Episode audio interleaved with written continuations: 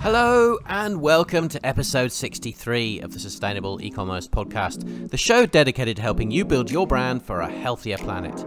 As always, I'm your host, Giles Smith. Now, one of the most important and challenging aspects to sustainability marketing is ensuring that your story is authentic.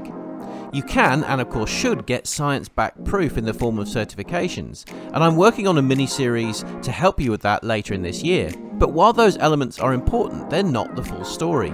To choose your brand, customers want to know that your products are both better functionally and better for the environment. Proving sustainability claims with science does just that, without focusing on proving how your product actually solves the customer's problem. So today we're exploring two other forms of proof that check off both of these two problem sets by talking with a founder that I think is doing this particularly well.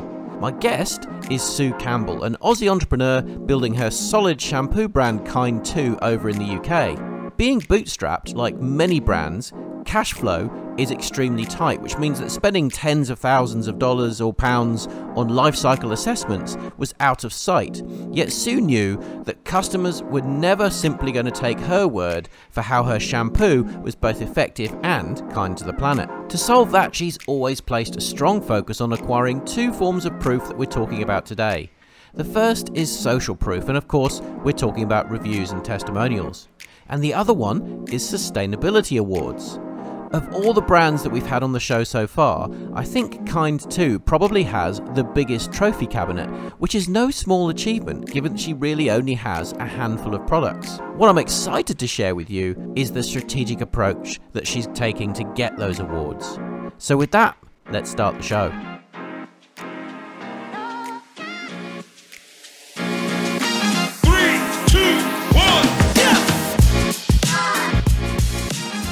Sue Campbell, welcome to the show. Thank you very much. Great to be here. So, what a brilliant brand you have in Kind 2. Can't wait to explore the whole story with you uh, on the show today. Uh, but before we get into all the details about about what you're doing and the incredible things that you've accomplished with the brand, can you please tell us, Sue, a little bit about yourself and, of course, how you got started with it? Sure. I, I guess it's obvious. I'm I'm Australian, um, and I've spent many years, um, in fact, more than 20 years living overseas now in, in various different countries. So, New Zealand, the UK, and Hong Kong. And making the decision to set up Kind 2 was not necessarily that I had one of those kind of light bulb epiphany kind of moments, but it was a gradual situation where I became simultaneously disillusioned with corporate life, I guess, as many people do, and at the same time became a lot more passionate about what could I leave as maybe a legacy or what could I do that was going to challenge myself to make a difference about things that I really cared about. And I've always been very passionate about the environment um, you know, from a young age. You know, David Attenborough fan, as probably most people are, that you know in, into sustainability and the natural world, and spent you know, a lot of my adult life traveling all over the world. And and living in Hong Kong, I really opened up my eyes to the impact of consumerism in Asia in particular, because as you sure everybody who you know, is on the podcast probably been to Asia because it's so close to Australia, but you know, all of the different countries within the region are progressing at different rates, and it's startlingly quick. And so, if you've been to a country, you know, say year 2000, and then you go and visit again in in 2020, you can see a stark difference and it's not always for the better. Um, mm. Maybe it is for quality of life in some cases, but there was a couple of very specific um, situations when we were traveling where I'd been somewhere, um, you know, in the '90s and then revisited it again during sort of the late 2000s. And what was most noticeable was the difference in plastic pollution. You know, a pristine, beautiful beach that you know, literally was, I mean, an eyesore.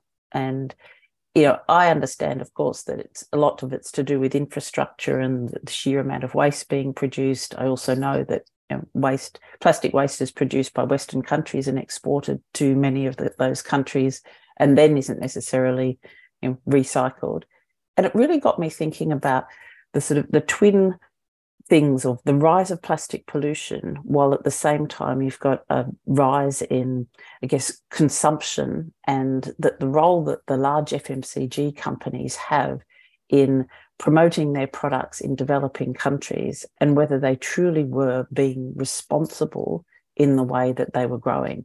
And Mm. that's actually what got me started thinking about shampoo was seeing, I don't know if anyone has ever seen these, it's sort of um, like strips of you know, sauce or something like little tiny sachets that you would see in a, a village shop in somewhere like the Philippines, really Yeah. obscure village shop.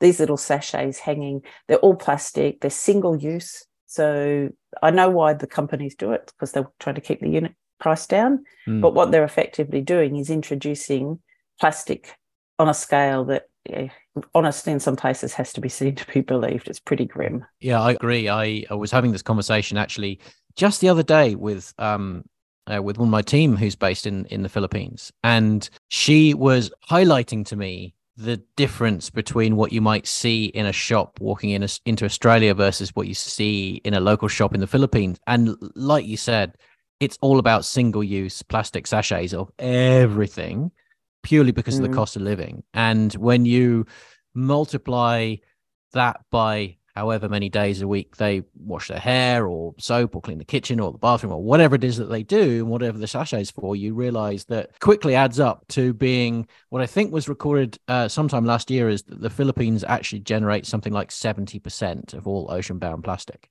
which is actually staggering in and of itself. Um, that whole thing is just terrifying. But anyway, obviously that was quite influential uh, for you. And I also resonate with what you're just saying because some friends of mine live in Bali, and during the during the pandemic, when of course nobody was traveling to Bali, what was interesting was that instead of the trash situation getting better, because you know you think oh tourists are probably creating a bunch of trash, actually it got significantly worse on the beaches because no one was bothering to go out and clear it up anymore to make it look nice for the tourists. And so ended up the beaches, the beautiful beaches, many of which I've been to over the years, ended up being ankle deep in plastic rubbish and trash and all sorts of things. Uh, you know, and they had to go a fairly massive community-based cleanup exercise on many of the beaches before they, you know, were ready to open up for tourists again. So I totally hear what you're saying. But anyway, sorry, back to you. Yeah, no, it's interesting you mentioned the cleanup because, you know, as I said, there was a sort of series of things. So one was, you know, travel, seeing plastic piled up in villages in obscure places, and another specific instance was when, as part of my my team in Hong Kong, you know, we decided that we'd always do community work on a sort of quarterly basis, and we'd pick different things to do. So we decided to do a beach cleanup. We went to a beach on one of the outlying islands. We spent all afternoon there. We collected 90 bin bags and honestly, you couldn't even tell we'd been there. It was just grim. And that in also really made me think about the fact that, okay, well, it's good to clean up, but that's not really address it's like the tsunami of plastic. And here we are picking up a couple of pla- single use plastic bottles. I mean, really, we've got to think a lot more laterally and think, well, how can we prevent plastic at source or reduce plastic at source? Prevent probably is unrealistic. Yeah. But that's actually, again, what made me start to think about what are the products that we use plastic in, which actually, if you take a step back and think about it, do you, does it really need to be liquid in a plastic bottle? And ultimately, that led me down the path of, of shampoo. It clearly Yeah. doesn't need to be liquid in a plastic bottle. It's just that's the way the vast majority of it is sold. I mean, that's a brilliant segue to move on and talking about the brand then with kind two obviously you've, you've dropped a few words there shampoo plastic uh, you know not liquid and so on so tell us a little bit about what kind two actually does sue So, kind two, we make and sell hair care. So, for both humans and dogs now. So, shampoo and conditioner in a solid format, 100% plastic free. It's literally is a block of shampoo. It's absolutely not soap. It's formulated to be shampoo. Um, works just like the regular shampoo. You've got water in the shower when you use it. You rub the bar on your hair, it foams up. You rinse it out, and you have lovely, clean, shiny hair. okay what's the difference then for layman's like me and i don't have much hair as you can see uh, but what little hair i do have i'm not necessarily uh, clued up on the difference between soap and shampoo so for the layman amongst us what is the difference and why isn't it soap Yeah, a good question. And so, soap, confusingly, there is sometimes shampoo bars that are made from soap that are called shampoo bars. So that adds to the confusion about the whole thing. So it's fundamentally a different formulation. Soap is made through a process of taking your chosen oils, applying caustic soda or lye, um, that creates a chemical reaction, which is saponification, which turns it into a product that you'd use on your body to you know, foam up it and helps through surface tension take away excess oil and dirt. However, the process means that it has quite a high pH level. So our skin is about five and a half or so, which is on the acidic range of pH scale. Soap tends to be in the sort of eight to 10 range, depending on how it's made and so forth. So that's an alkaline product. And so when you hear people complain about how soap might make their skin feel dry, um, that's why, because there's a mismatch in the level of acidity. And so if you translate that into washing your hair with a bar of soap, your hair, actually, your scalp is, is even more acidic than your the, uh, your skin. It basically is you know, why it might feel either like it's been stripped of all of its oil or heavy and greasy, just doesn't feel quite right. Mm. And so a well formulated shampoo bar is formulated to be consistent pH with our skin. In the case of the dog shampoo, it's actually a different pH to the human shampoo. And it's used, we use a coconut based surfactants and um, so we're able to adjust the pH because there's a series of different um, ingredients that enables you to adjust it. And it still works in the same method, foams up, you know, reduces surface tension and, and takes away dirt. Long explanation. It's a hard thing to explain. But I yeah. guess the for most people who've used a cake of soap on their skin, they would probably have experienced a bit of drying. And I would say in most cases, using soap on your hair is not a good idea. You've been in, a, in quite an interesting journey then from, you know, conceptualizing this thing that this, this shampoo that wouldn't need plastic, trying to make it non-liquid and, and stuffing it into a solid form. That's quite a journey for someone, well, anyone really. Uh, how did you take that journey? I mean, were you a were you a chemical scientist before? Were you in the pharmaceutical space or in the cosmetic space? How did you do that? So I'm absolutely not a chemist or a scientist. Um, my corporate life involved. Um, I actually worked in the recruitment industry for most of my life. So, and wow. I was in a leadership position when I decided to do this. Um, one of the benefits of being in that role was actually that it was revolved around outsourcing. So I mean, my perspective is if you want to do something well, you engage people who are experts. And I knew that I didn't have the expertise to develop a shampoo. Um, and I also was aware enough that there's it's almost like a sort of an underlying concern that people have, and I guess I'm talking generically, customers have that an eco-friendly product may not perform as well as a regular product. Mm. And so I, I, I approached it from the point of view of thinking, I want to make sure that the product we produce is as good as, if not better, in terms of performance. And there is no way I'm going to be able to do that if I'm cooking that up in my kitchen. Yeah. And so I decided that I would outsource the formulation to a cosmetic formulator um, who was an expert.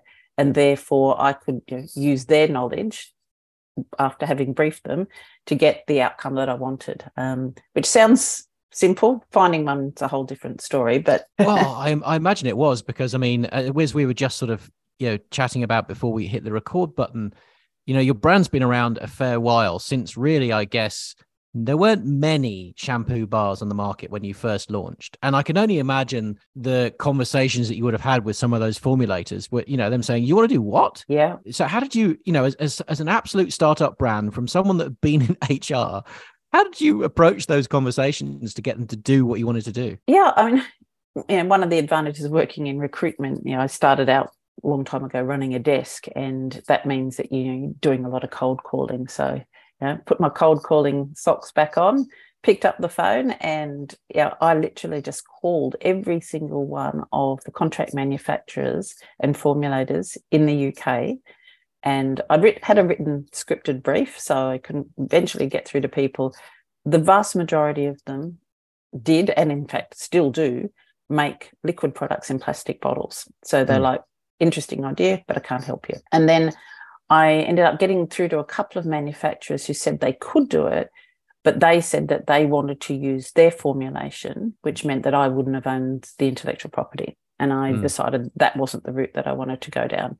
Um, and then every single time someone would say no, it's a bit like what you do in recruitment. You know, if someone says no, they don't want your job, you say, well, do you know someone who does?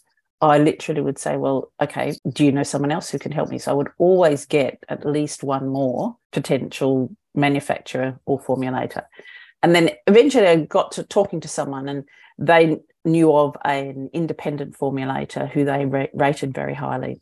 Um, and then that's eventually I found somebody who was independent of a factory. So she that's all she does is she's formulator, gives the um, formulation over to the brand, and then you have to find your own manufacturer, which again is another challenge. But um, I also thought that was good from the point of view of her independence meant that she wasn't sort of tied into using any particular you know, brands or any of mm. those sorts of things in the way she did it. Um, she'd never done a solid hair care product before. She'd done a lot of hair care though, thankfully. That was actually the reason I ended up choosing this particular right. formulator. Yeah. And so you mentioned IP there. I'm guessing there's a lot of smarts that have gone into your actual product formulation to make sure that it does stack up because this is a story that we hear so very often from consumers in the marketplace about eco-friendly products and I use the term with air quotes around it that that the perception is well you know if it's made from plants if it's made from organic you know materials or certified organic stuff it's not going to be as good as the stuff that people have been chemically engineering to to specifically do that thing. And look the reality is often that's fair. In some cases yes. Yeah absolutely. And so how do you go about then the smarts have gone into the, how you formulated it. How do you tell that story to customers? And, and and how do you approach make helping them understand how and why it's better? To be honest that's quite challenging. I mean you with a product that's still quite niche. Maybe within the sustainable world, everybody probably knows about shampoo bars, but you've got to remember we're in an echo chamber. People out there in the real world that I talk to occasionally, they're like, "What? What do you mean you want you rub it on your head, etc."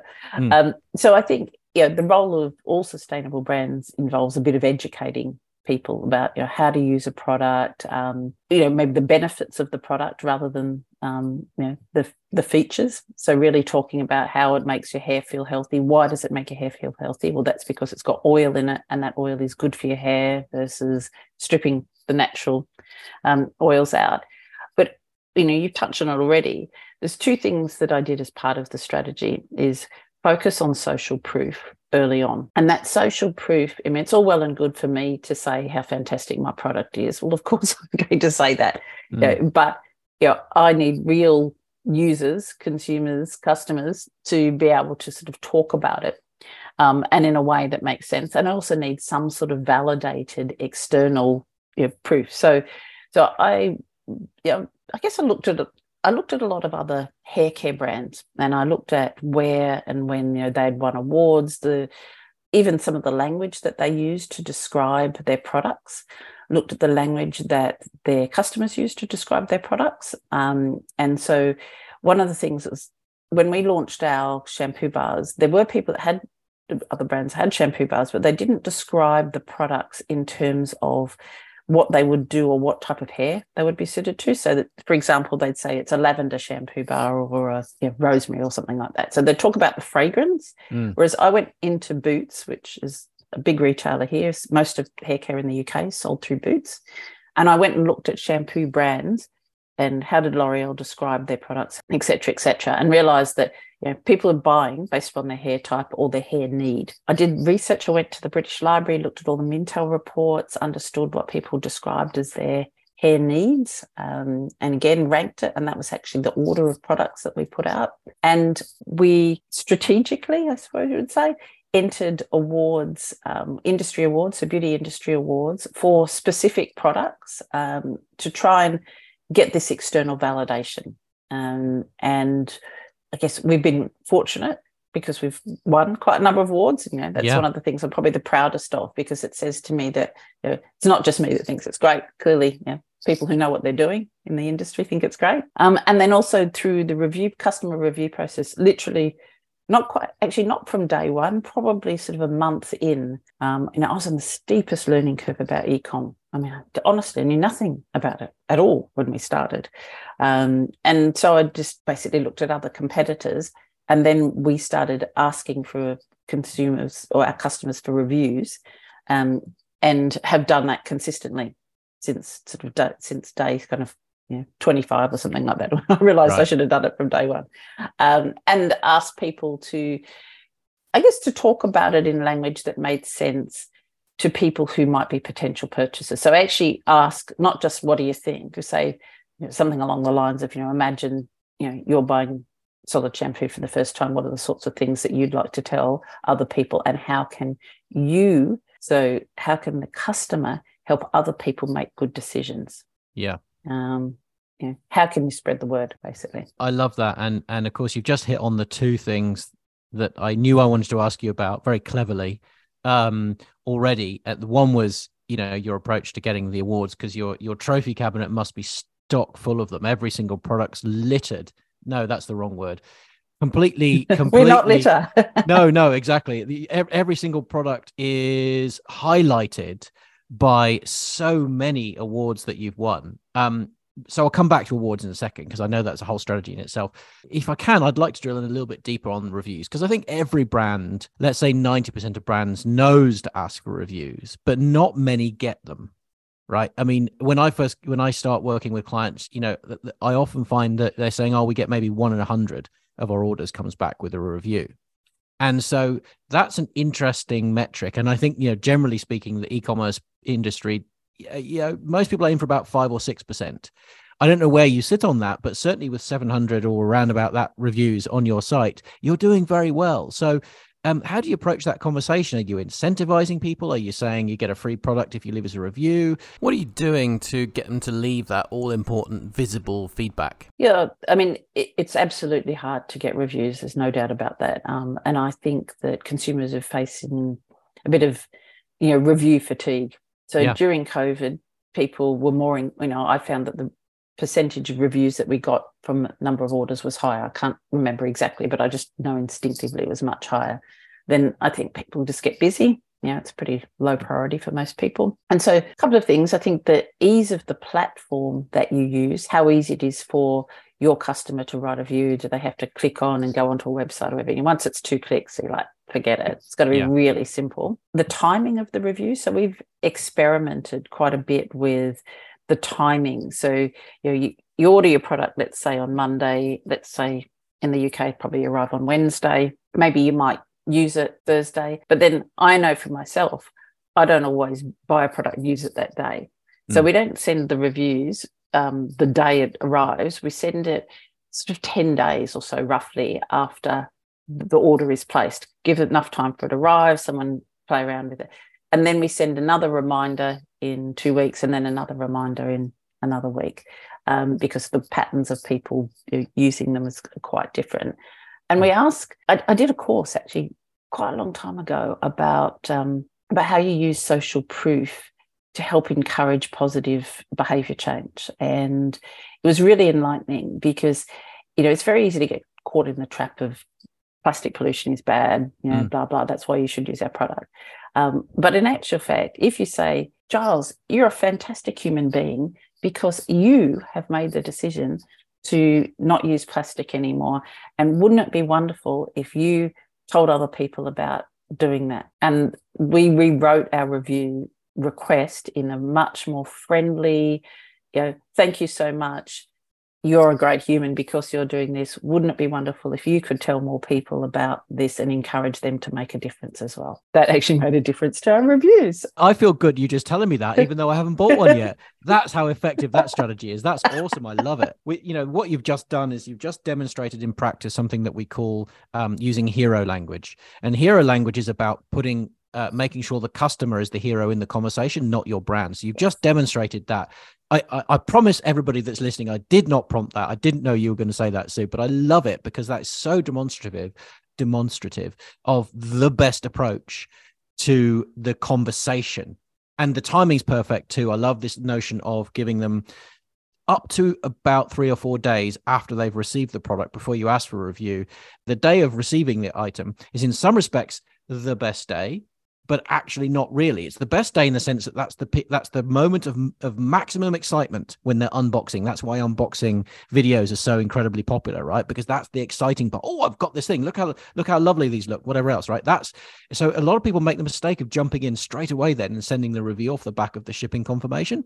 But the reality is, you need to give them some mm. time and hit them up while they're still enjoying it. But once they've used it for a bit, if you wait another two weeks or three weeks until they've really used up the whole bar, they've probably lost that momentum, that excitement you know has, has rolled off a bit. It's great that you're following up, but that first email, you've timed that really, really well. So I think that's fantastic. I, can't tell you statistically what proportion of people put their reviews in the first, second, or third request. I could have a look, but um, but interesting. One of the challenges we now have is we have an incredibly high customer mm. repeat purchase rate. Um, it's yep. in the sixty percent range, um, yeah. and of course you can only ask someone for it. Well, but the software that we use, the particular um, platform, it's an app attached to Shopify is clever enough that if somebody has left a review for yeah. a product, it doesn't ask them again. It's actually probably one of the things that annoys me the most. What's your app tip, Sue? What which one are you using? I love Judge.me. You're obviously using that platform incredibly well, but anyway, enough about reviews. Awards, my goodness, what a trophy cabinet you have.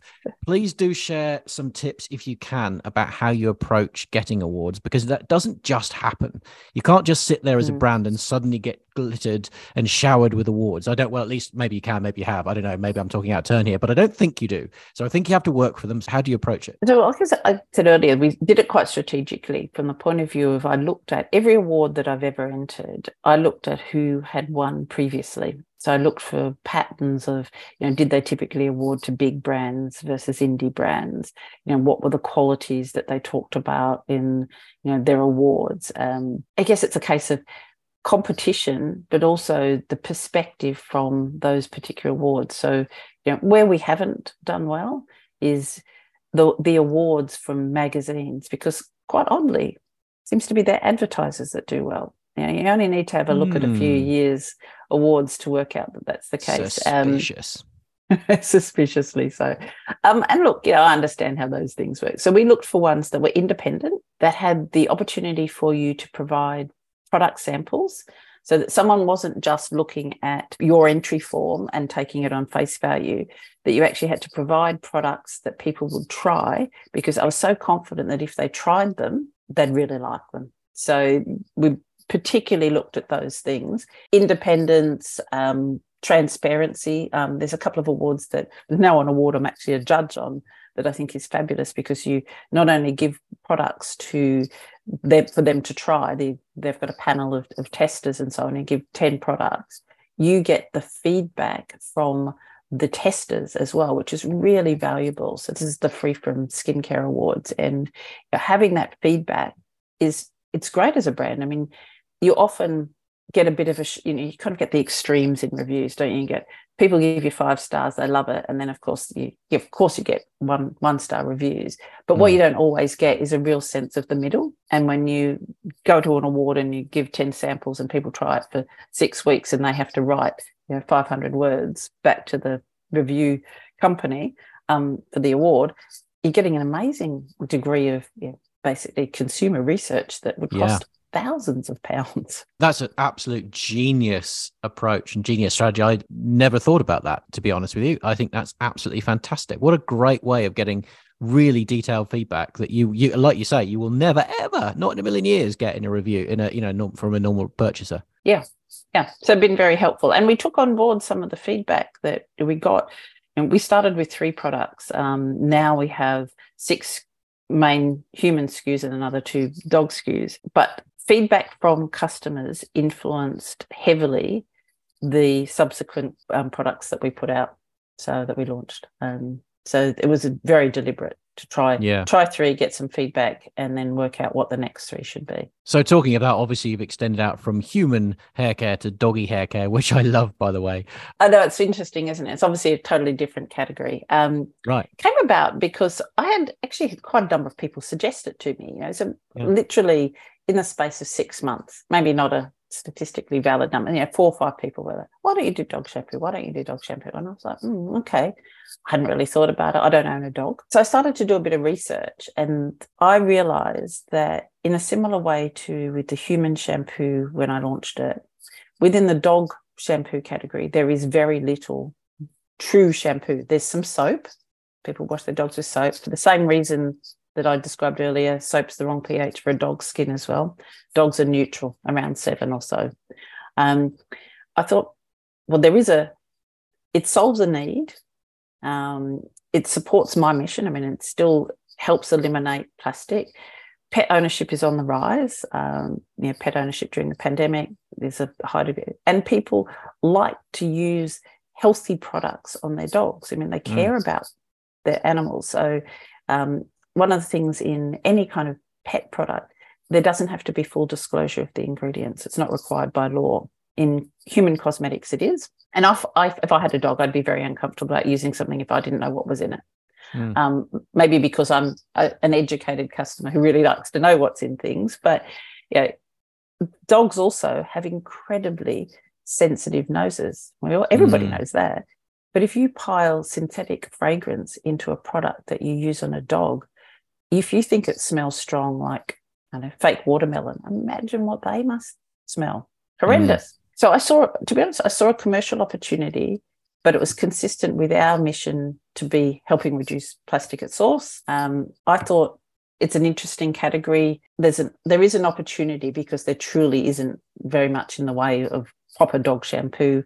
Um, I'll test it out. So that's that's really where it went. I mean, I didn't put much more thought into it to, than that. So the obvious next question is, how's it going? Well, it's very what's very interesting is learning for me.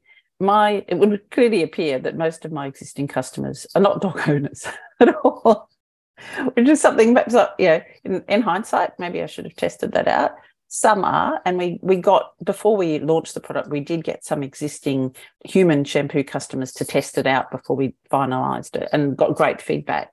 But i thought in the, the world of venn diagrams that there'd be more of an overlap mm. than there actually is and so we found that the our website works really well from a, a you're finding consumers that are interested in hair care. We do very well from an SEO point of view with a couple of our blogs that are very educational. Um, but we found that the sales channel for our website for the dog shampoo has not been as successful as we hoped it would be. We found that other channels, um, I guess I would say embarrassingly, Amazon works better for dog shampoo. Um, people we people buy pet products on Amazon. Mm. And so now I think we've got a really interesting situation where sort of, you know the two different categories are behaving in two two different ways. Um, we're working on now trying to get a lot more wholesale in the pet category. That's actually where I think the big opportunity is. Mm. Um, we're in discussions with, in fact, with a hopefully an exclusive Australian stockist for our dog shampoo, um, and we're in discussion with some of the bigger chains here for the dog shampoo because I, I do think you know, people buy, they go to a pet store, they buy a whole bunch of things for their dog, having it on a shelf. And yeah, I've been going to pet stores, something I had no no reason to do before as part of my market research. Um, but it is selling very well on Amazon, and the reviews have been consistently fantastic. So I know we're onto something. We've just got to get it the sales strategy worked out. Very very interesting, and and, and you know it may. I mean, from a product diversification point of view, it absolutely makes hundred percent sense. You know, it seems like a no brainer thing to do, but you're right, and this is where you know, I was just saying I can't decide whether it is or isn't a natural extension because it does seem like a very different marketing message. You know, the emotionally driven kind of benefits around why the shampoo itself is so much better for their hair and the environment is probably quite different conceptually to why it's good for a dog or for a pet owner. And, you know, the benefits probably a bit different. Um, even though, once again, all the same features kind of cross over, the benefits yeah. and how you sell those things are probably very different and yeah. so I can see why that's that's a very that's an interesting challenge, and I think it's fascinating that you've already recognised that wholesale might be the best growth pathway in terms of sheer scale for your dog yeah. shampoo because it probably is about quantity at this point. I imagine it's a lower margin product um, than than your human shampoo. It is, uh, I would imagine. So that means it's all about quantity. So wholesale makes sense. Absolutely, it does. So so yeah, anyone who's listening who owns a pet store get in touch. and so I want to just want to touch on one ingredient element because um, that I I was digging through all of your sustainability stuff before we came on, and I just want to touch on this because I've never seen anybody else do this, and I'm you know I might have missed it, but the notion of using upcycled materials as ingredients in your personal care products in your in your shampoo products mm-hmm. and shampoo bars that's a fascinating one to me i'd love to uh, love you to talk about the journey that you went on with that why you went down that line how you decided which ones to use where you got them from you know not necessarily the detail suppliers but how did you conceptualize and go from okay i've got a working shampoo bar now. How do I make it better and more environmentally friendly by consuming some upcycled products in this? Yeah, sure. So I guess using upcycled anything is it's this principle of circularity, isn't it? So you just sort of think about, you know, what could we possibly use that is the least waste or is a waste byproduct from something else? And I'd have to say upcycled and or you know circular products is quite a big thing in the UK. Um, and again, that's probably in my kind of you know, cave of sustainable businesses because you, know, you mm. kind of know all these people doing things. Um, we'd already formulated the shampoos, and then we looked at the ingredients, and I, I mean, honestly, I just thought I know there's a couple of I'd heard whispers of a couple of upcycled you know, product suppliers. So I hunted them down, found out which ingredients they actually used. And one in particular was hemp seed. Hemp grows in the UK as well. And it's very hard with a product like ours to find ingredients that are actually grown here mm. for obvious climate reasons. Um, and so I was really keen to make sure that we included at least one product that you knew that could be physically sourced from the UK. Um, so knowing that hemp seed oil um, is created from the seeds, it's a byproduct. From food manufacturing. Um, and so, you know, we again, I just picked up the phone, called them up, and said, "Hi, you know, um, you know, this is my brand. This is what we're doing. You know, is this the sort of product that we could use?" Found out that it actually is technically exactly the same as the non-upcycled product in terms of performance for what we needed. Um, and that was with one of the products in the first group that we launched. And then when we launched our, our second three, I deliberately wanted to make sure that there was an upcycled ingredient in there. So we formulated um, around an idea of using charcoal, upcycled mm. charcoal, because the product itself is for oily hair. Charcoal's great for oil absorption and it gives a lovely grey colour.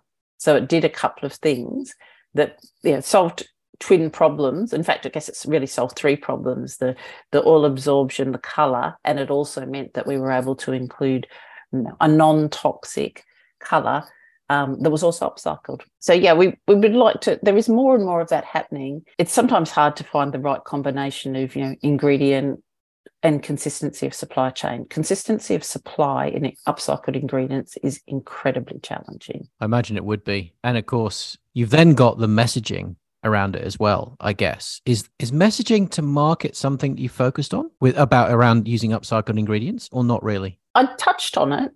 Um i don't think we've gone really hard on that hmm. and mm. i'm not sure that people really care is the truth. Yeah. Um i think it's a bit of a nice to have. They're more interested really in product product efficacy. I mean in the the products where we do use the upcycled ingredients we mention it um, but we don't make it the sort of main message because I guess you know you're buying a hair care product.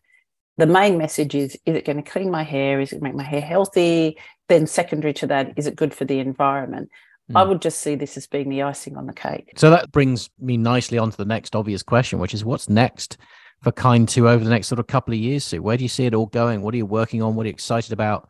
Uh, you know, what are the big goals that you have for the brand? I mean, definitely expanding overseas. Um, I mean, I think there is market in outside of the UK. Um, you know, the UK's had a pretty tough couple of years with Brexit and you know, mm. general state of economic um, situation. So, definitely moving overseas. We've tossed up with other products and tested a few different things. Um, but at this point, not settled on anything that I think is the right thing to do. Um, we're trying to do a lot more collaborations now that we, you know, we're more established. We're collaborating with other sustainable brands because I think that's a really fantastic way of sort of sharing each other's audiences and um, you know, taking the learnings from each other. So we've got some things coming up, Plastic Free July, with some similar types of brands right. collaboration. Um, if I could walk into Sainsbury's or Waitrose, um, I guess the equivalent of Coles and, and Woolies in, in Australia, and I could look down the shampoo aisle and I could see that 20% or even 50% of the products were solid, they don't have to be Kind 2, I would be overjoyed. And so, you know, we're now in that phase, um, and I'm sure that there's a specific word that you used in one of your webinars that I loved, where you go from early adopters to sort of into that mainstream. our product, we're in that really hard part where, mm. you know, it's not as if no one's heard of it. But if you go up to a person in the street, they don't know what a shampoo bar is. And if you go into Sainsbury's, you can't buy one. Mm. Um, I want to see solid shampoo as being absolutely beyond just your sort of an aspirational product. I want it to be mainstream. Yeah, and mainstream, you know, I think is maybe even the word you're looking for there. I don't know, but uh, all brands at the moment are in the period of, of mainstream consumer adoption. But of course, there's layers uh, of consumers within that big fat chunk of mainstream, uh, depending on where they are on their on their own research and their own sustainability journey. So you know, it comes back to what you said earlier on around education. Education and transparency are the two things that are going to get you sort of across the line for all of those people because it's it's going to help them no matter where they are in their journey. So I love that. So where do we get Kind 2 shampoo? Well, they say absolutely on our website. We ship internationally. Um, I know sometimes shop- shipping makes it expensive if you're not buying in the UK.